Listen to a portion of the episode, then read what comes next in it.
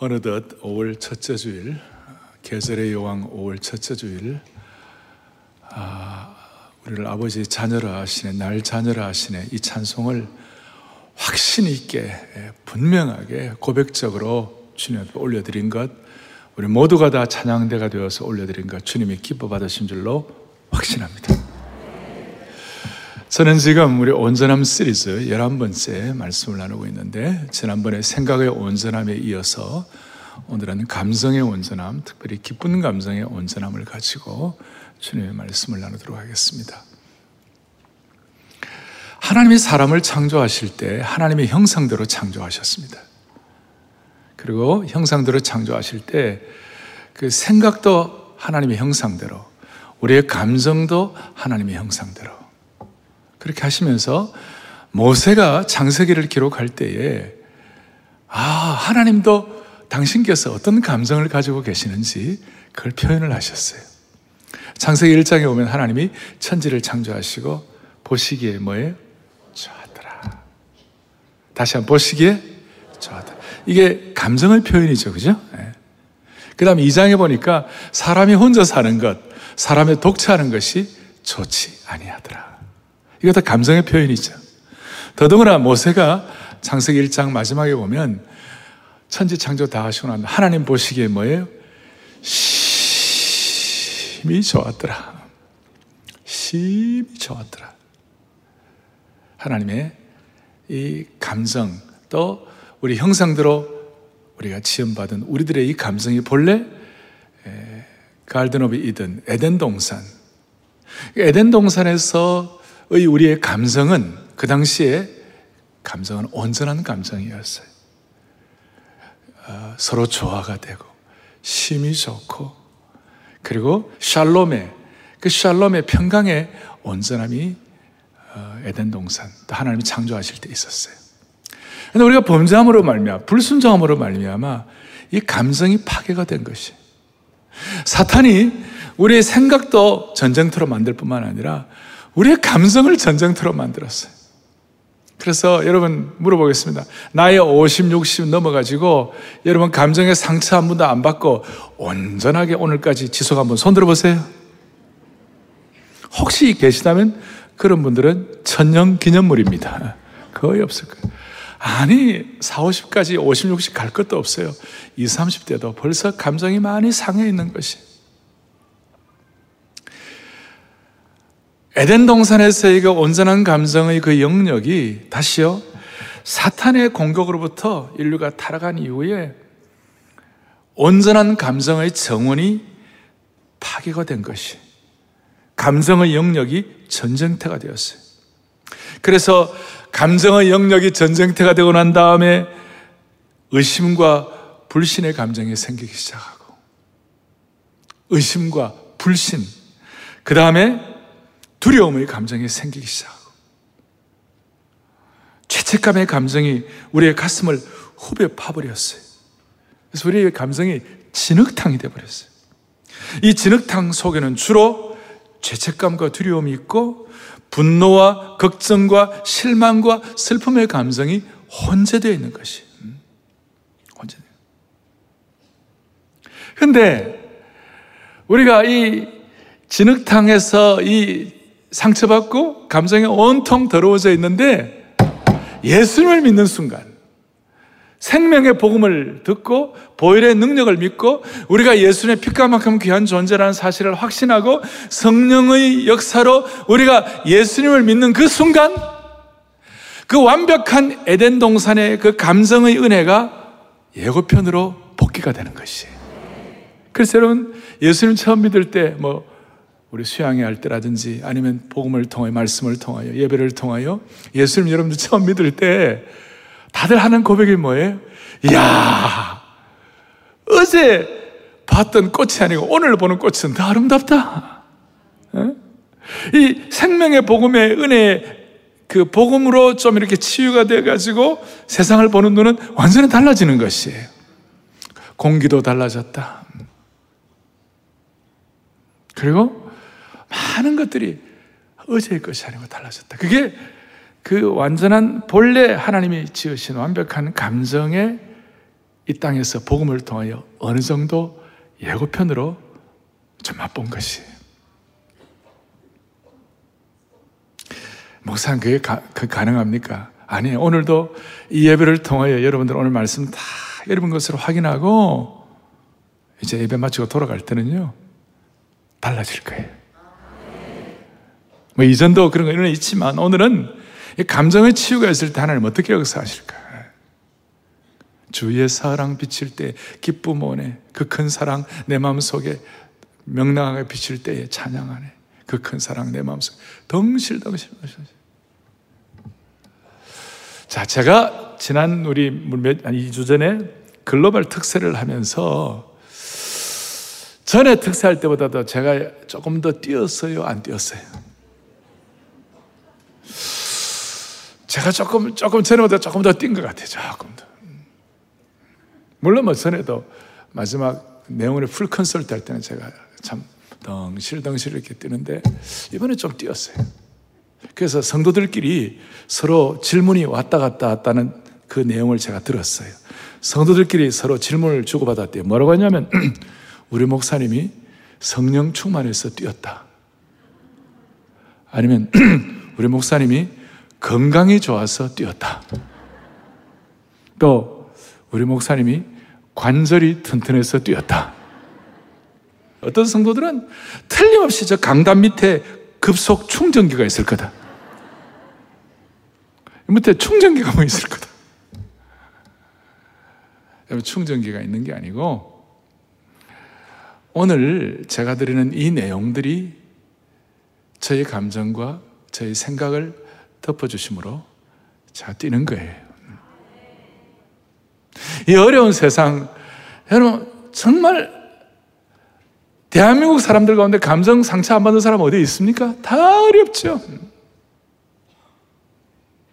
음? 그런 가운데서 우리는 말씀의 능력이 어떤지를 오늘 하나 살펴볼 수 있기를 소망합니다. 음. 본래 이제 우리 구약, 구약 역사가 끝나고 난 다음에 중간기라고 있어요, 중간기. 침묵기가 있어요. 400년 동안의 침, 마지막 말라기서 끝나고 난 다음에 400년 동안 침묵기가 끝난 고난 다음, 그 다음에 바로 복음이 들어왔죠. 예수님이 이 땅에 초림하시고 이 땅에 오셨을 때 주님이 오신 그 모든 과정을 소위 복음서라 그래서 마태, 마가, 누가, 요한 썼어요. 근데 요한이 400년의 침묵기를 끝나고 난 다음에 요한이 야 예수 믿는 게 뭔가 주님을 구세주로 받아들이는 게 뭔가 그러면서 성령의 감동에 의해 가지고 요한복음 2장에 가나 혼인잔치 사건을 통하여 그 당시에 모든 이스라엘 백성들, 유대 백성들의 감성이 그야말로 우중충한 회색빛 감정의 상태였어요. 하나님을 섬긴다는 것, 천국 시민이 된다는 것은 혼인 잔치집과 같다. 혼인 잔치집은 어떤 곳이에요? 신랑과 신부가 있고 그 신랑과 신부의 기쁨이 있고 혼인 잔치집에는 설렘이 있는 것이에요. 그래서 요한이 그걸 깨닫고 예수 믿는 사람들은 혼인 잔치집에 설렘과 기쁨이 있어야 된다. 특별히 누가가 누가는 성경의 복음서의 저자들 가운데는 유일한 이방인이었어요. 닥터 룩 의사 누가는 헬라 사람이었습니다. 근데 그가 이방인의 관점에서 보아도 야 예수 믿고 은혜 받고 아까 제가 말한 대로 복음을 받아들이면 예고편으로 에덴 동산의 완전한 감정이 다시 좀 회복된다고 그랬는데 야 예수 믿고 구원받고 신앙 가졌다는 것은 그 핵심이 뭐냐 기쁨이다. 그래서 누가 보면 1장에 제일 먼저 누가 보면 1장에 보면 너도 기뻐하고 즐거워할 것이요. 기쁨으로 시작돼가 누가 보면 이상해? 뭐가 나오죠? 내가 너에게 큰 기쁨의 좋은 소식을 전하겠다. 그리고 그 기쁨의 좋은 소식 가운데 이 땅에서는 하나님이 기뻐하신 사람들 중에 평화가 있을 것이다. 누가 보면 15장에 가장 강력한 돌아온 탕자, 돌탕. 돌아온 탕자의 그 핵심의 메시지 가운데 제일 핵심이 뭐냐? 돌아온 탕자가 돌아오니까 누가 보면 15장 32절에 우리가 즐거워하고 기뻐하는 것이 마땅하다. 어떻게 보면 완전한 감정 치유예요. 우리가 즐거워하고 기뻐하는 것이 마땅하다. 그리고 누가 보면 24장, 누가 보면 24장, 누가 보면 25장 있어요, 없어요? 누가 보면 25장 없습니다. 24장 제일 마지막 부분에 24장 52절, 53절에 다 같이 우리 크게 우리 합독합시다. 큰 기쁨으로 예루살렘으로 돌아가. 아멘. 누가 보면 1장의 기쁨 선포가 누가, 누가 보면 24장 마지막에 큰 기쁨으로 다시 예루살렘으로 회복되어 돌아가서 하나님을 찬송하니라. 그래서 우리가 예수님을 믿고 이 땅에서 예고편을 맛본다는 것, 어떻게 보면 우리가 덩실덩실 어떨 때는 춤을 출 수 있다는 이유가 뭐냐? 죄송합니다만 이 강단 밑에 있는 충전기가 뭐냐? 그게 바로 기쁨의 충전기란 거예요. 이, 이걸 어느 정도 여러분들이 내 것으로 삼고 실체화될 때에 우리가 에덴에서의 완벽한 감정의 어느 정도의 예고편을 이 땅에서 맛볼 수가 있는 것이. 그리고 오늘 나갈 때 얼굴이 달라지실 거고. 물론 마스크 안에 있으니까 표도 안 납니다만은 자, 눈빛만 봐도 알아요, 이렇게. 그리고 오늘 이 말씀을 듣는 모든 온라인 생중계로 들어오는 분들, 우리 본당과 별관에 계시는 분들보다도 우리 밖에 계시는 분들 훨씬 많으시잖아요? 그리고 방송으로 듣는 모든 분들. 이 코로나 시대에 사라진 기쁨을 다시 회복하십시다. 생각의 온전함에 온전함과 함께 이 감성의 온전함. 어느 정도 좀 이렇게 우리가 7월 11일 날 이 온전함 시리즈 마무리를 할 거거든요. 마무리를 할 때 좀 수치 계량을 해가지고, 야, 이전에 비해서 많이 달라졌다. 측정이 좀 수치를 봐도 옛날보다 확실히 달라졌다. 이렇게 표가 나는 변화가 있기를 바라는 것이에요. 저 같은 경우에는 제가 이 감정의 온전함, 이 감정의 치유, 이 감정의 이것이 기쁨의 충전기겠다고 그러는데, 그럼 내가 왜 기뻐할 수 있었나? 내가 기뻐할 수 있는 근거가 뭔가? 그것이 몇 가지가 있었어요. 어떻게 보면 이게 적용이라고 말할 수 있어요. 오늘 크게 한 세 가지를 제가 적용할 것인데, 이 세 가지 여러분들 다 하나하나 어, 적용해 가지고 오늘 나가실 때 뛰시기 바랍니다. 네. 자, 오늘 제가 빌립보스 4장 4절 너무나 중요한 말씀을 여러분들에게 나누었습니다. 다시 한번 크게 우리 합독하도록 하십시다. 주 안에서 항상 기뻐하라. 내가 다시 말하노니 기뻐하라. 아멘. 주 안에서 항상 기뻐하라. 내가 다시 말하노니 기뻐하라. 왜 바울은 지금 이 감옥에서 기뻐할 수 있는 환경이 아니었어요. 그래도 불구하고 기뻐하라. 내가 다시 말하는 기뻐하라. 저는 한 번씩 제가 점검해요. 너 정말 목회자로서 기뻐하는 사람이냐? 너 정말 기쁨 놓치지 않고 있냐? 그럴 때마다 이 말씀이 저에겐 가책이 되는 거예요. 그 가책이 되다가 저에겐 도전이 되고 저에겐 어떻게 보다가 어떻게 시간이 지나서 이것이 충전기처럼 저에게는 이게 하나의 테스트기가 되는 것이. 항상 기뻐하라. 내가 다시 말할 기뻐하라. 그럼 어떻게 기뻐할 수 있는가? 왜 나는, 나는 기뻐할 수 있었는가? 첫 번째는 제 적용은요, 제가 하나님의 사랑을 얼마나 많이 받는 존재인지, 내가 하나님의 사랑을 받는 어, 어떠한 대단한 대상이 되었는지를 깨닫고 확인할 때 그것이 저로 하여금 기쁨의 충전기를 갖도록 만들어 주신 것이에요. 그 첫 번째는 하나님께 사랑받는 존재임을 확신하면 기쁜 감성이 회복된다. 아멘. 심지어 이것은 환경이 어렵고 문제가 있어도 여유가 없어요.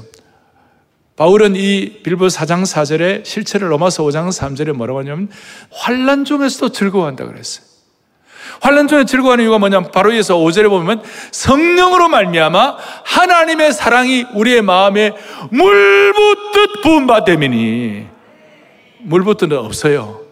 없는데 그 본래 헬라의 뜻이 물 부었다. 영어로 pour out. pour out. 퍼부어 주신다. 하나님의 사랑이 우리에게 물 붓듯 부은 바 되면 우리가 환란 중에서도 즐거워할 수가 있느니라. 다시요.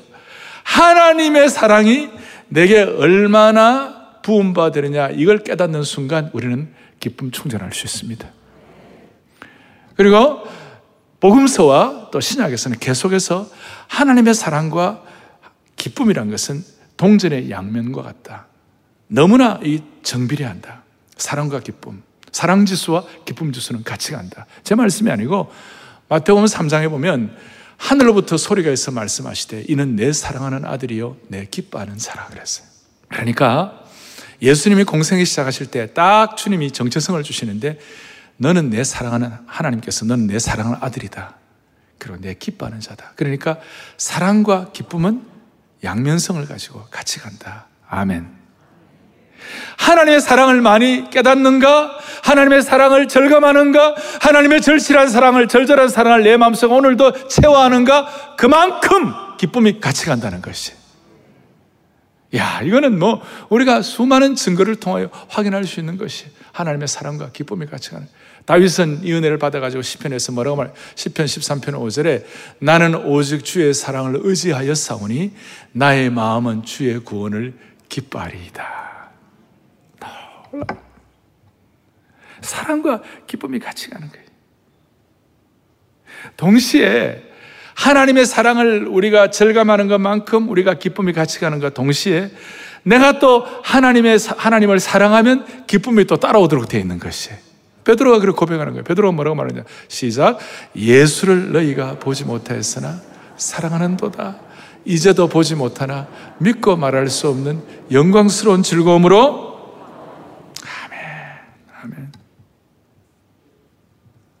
우리가 예수님 보지 못하지만 사랑하면 주님의 사랑, 즐거움이 우리에게 자연스럽게 따라오는 것이. 우리 방송 듣는 분들도 다 이렇게 참 예배 참여하고 지금 생중계로 참여합니다만 본당에 오신 분들 왜 오셨어요? 바로 그거예요. 그죠? 주님 더 사랑하는 마음으로 이 자리에 오신 줄로 믿습니다. 그러니까 이걸 역으로 생각해 보면 우리의 삶에 기쁨이 없고 즐거움도 없고 근심 쌓이고 답답하다면 우리가 주님의 사랑을 그만큼 덜 확신한다. 또 주님을 향한 우리의 사랑이 식은 것일 수도 있는 것이.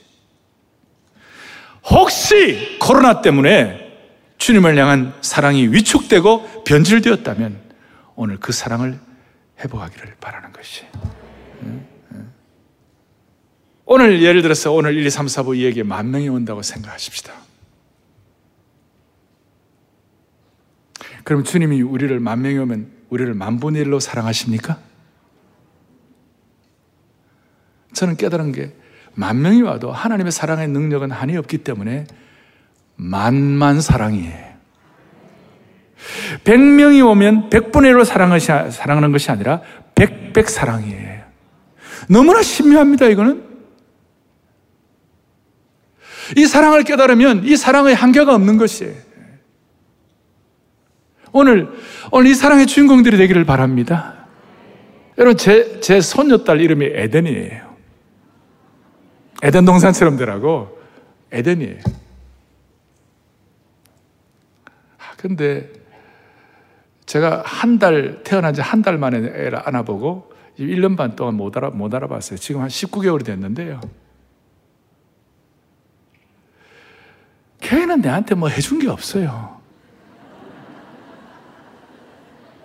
아무것도 해준 게 없어갖고, 우리, 우리 며느리가 저기 뭐야, 이, 저기 사진을 앞에 놓고, 요거는 할아버지야, 요거는 할머니야, 요거는 삼촌이야, 요거는 아버지야. 하는데, 이게 할아버지란 발음도 못해 지금 19개월인데, 할비, 할비 그래요. 할비가 어디, 어디 계세요? 그러면 난, 난 다른 사람을 가리키는 거예요.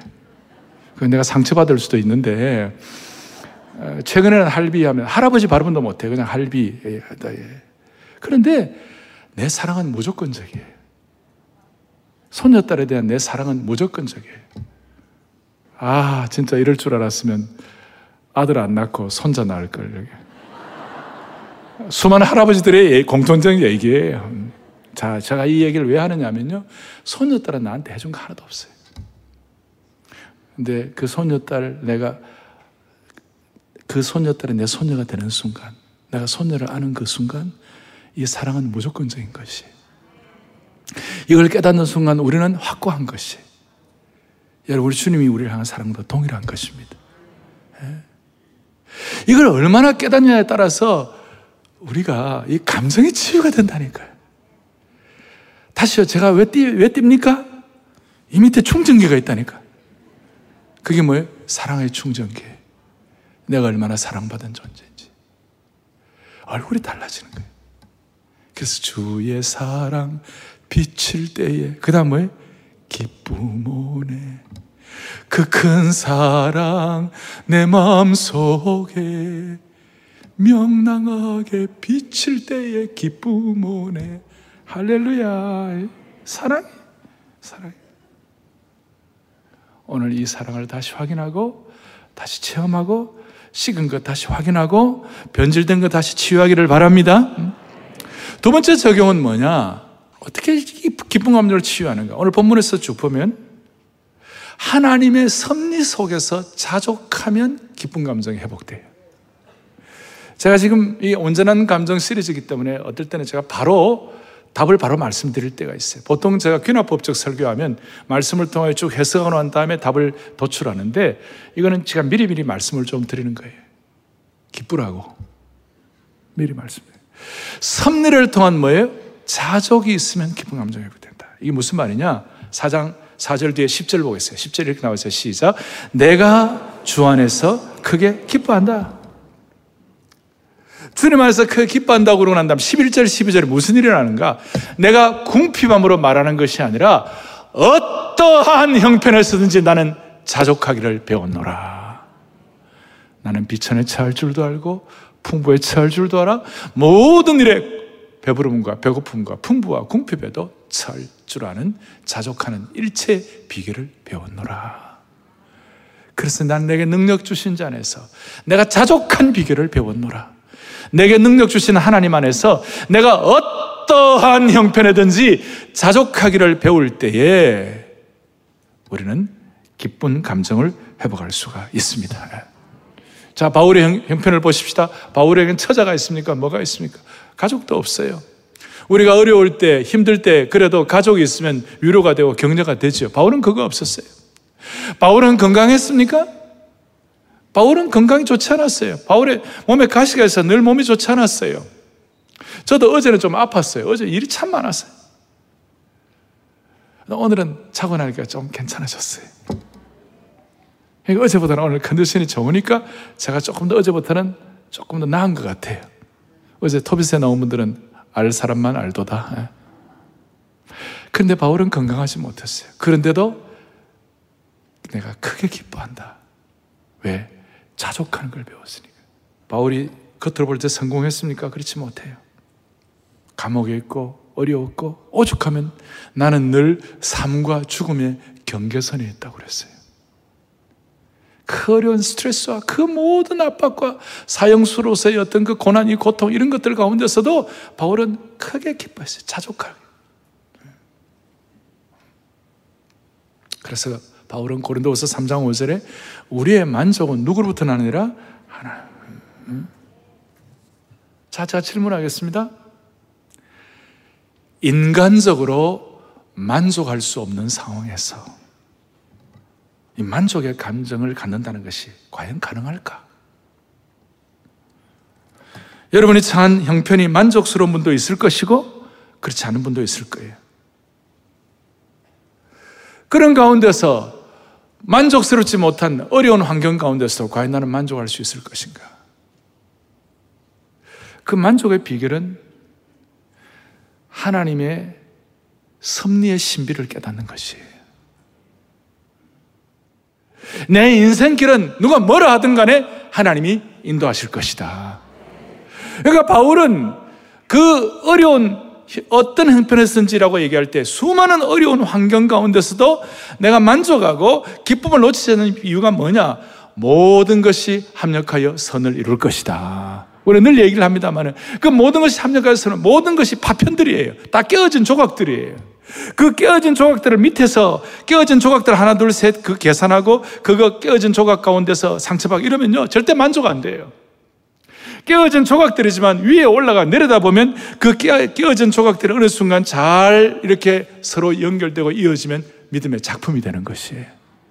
그러니까 바울은 그 어려운 환경 가운데서도 섭리의 경이성, 섭리의 신비성을 믿으니까 기뻐할 수 있었어요. 사랑하는 성도들이여, 우리는 지금 최소한 천국입니다. 우리는 죽어도 지금 최소한 천국입니다. 여러분들의 실력과 미천으로 천국 가는 게 아니라니까요. 나 같은 사람을 예수님의 피로 구원해 주셨으니까 우리 천국 가는 거예요. 내가 얘기했지만, 아까 소녀딸, 어? 걔는 나한테 잘해준 거 하나도 없어요. 그랬으면 끝까지 사랑하는 거예요. 왜냐하면, 우리 가족이 됐으니까. 주님은, 하나님은 우리를 예수님의 피로 우리를 구원하실 때 우리를 하나님의 가족으로 삼아 주셨다고 그랬어요. 영적 가족으로.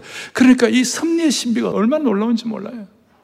그래서 성경에 감정의 충분한 상처와 감정의 아픔 때문에 평생을 내천자 그리면서 고통당하며 고난당하며 충분히 살 수 있음에도 불구하고 완전한 감정의 치유자가 돼가지고 소위 운디드 힐러 상처받은 치유자가 돼가지고 시대를 변화시킨 사람 중에 하나가 요셉이에요.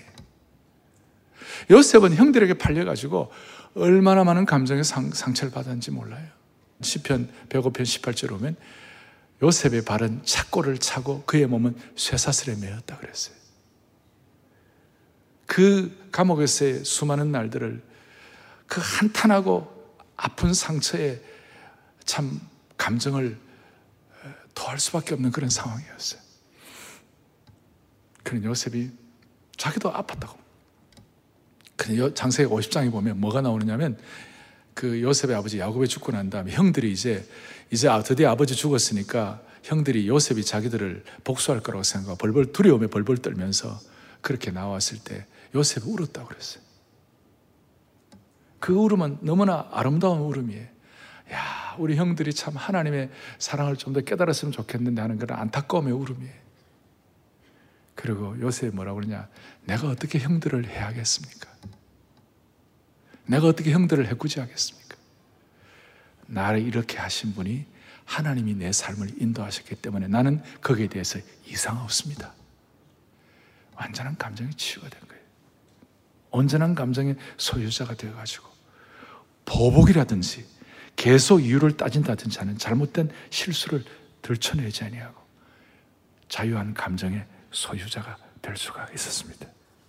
이유는 자신의 삶에 대한 하나님의 섭리를 인정했기 때문에 그렇다는 것입니다.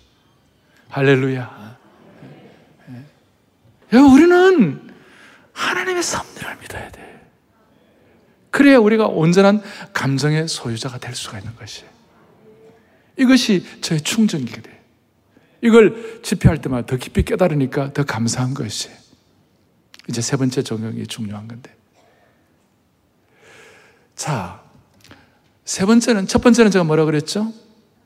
하나님의 사랑 깊이 깨닫는 만큼 우리는 감정 치유되고, 기쁨감 회복되고. 두 번째는 뭐라 그랬죠? 자족하면서 섭리를 깨달을 때. 세 번째는 뭐냐면, 이렇게 말할 수 있어요.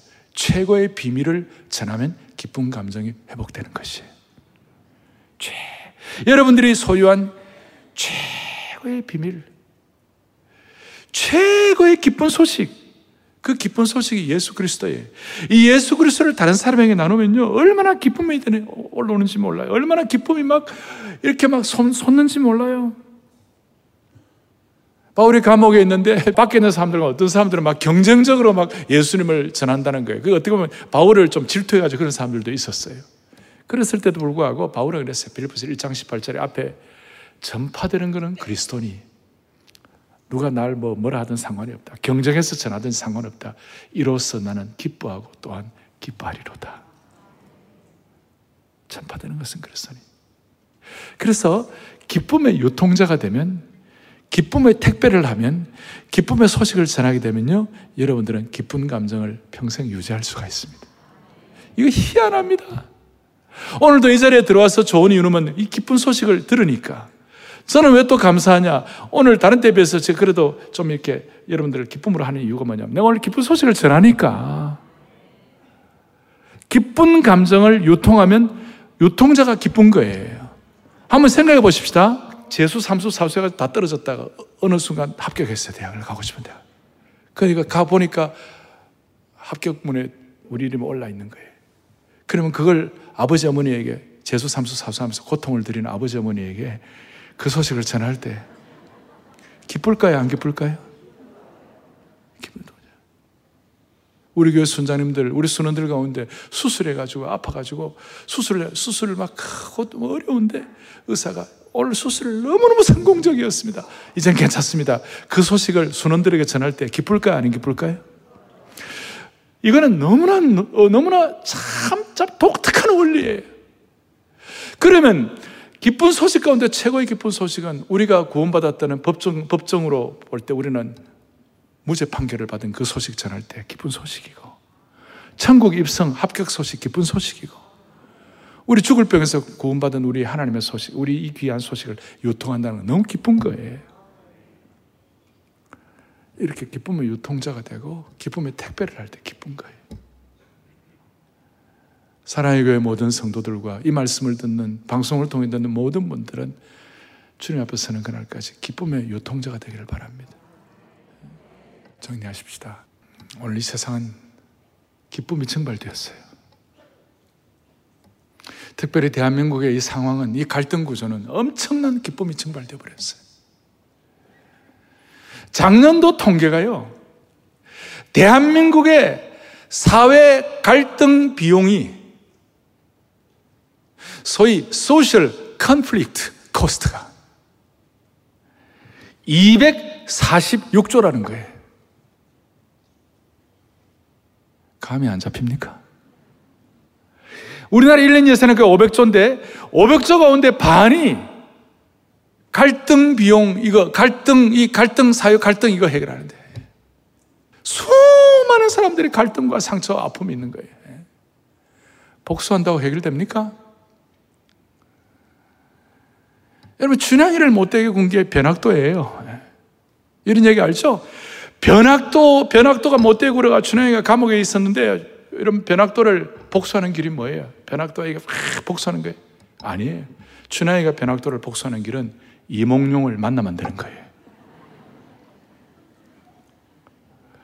우리가 수많은 아픔도 있고, 우리 살아, 살아 생전은 아까 5, 60, 70년 넘으면 다 상처 갖고 있어요. 인생에 손볼 사람 너무 많아요. 근데 우리가 이 세 가지, 하나님의 사랑, 하나님의 섭리, 기쁨의 배달자, 이거 해가지고요, 압도하는 것이에요. 압도하는 것이에요.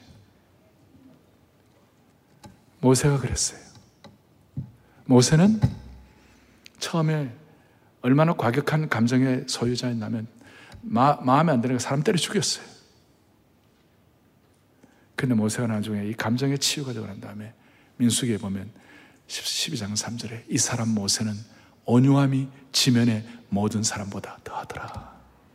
완전 감정 치유예요. 여러분 베드로를 보세요. 베드로는 얼마나 성격이 급한지, 얼마나 이제 감정 치유가 안 돼가지고 말고의 길을 배워버렸어요. 어떤 신앙인이 성경을 좀 잘 몰라가지고 강의를 하는데 베드로가 말의 길을 배웠다. 그랬는데 그걸 듣는 그 청중들 가운데서도 그 틀렸다고 얘기한 사람이 아무도 없더래요. 그런 베드로의 과격성이 나중에 베드로가 뭐라고 그랬죠? 다른 사람의 복음을 전할 때 온유함으로 하고 온유함으로.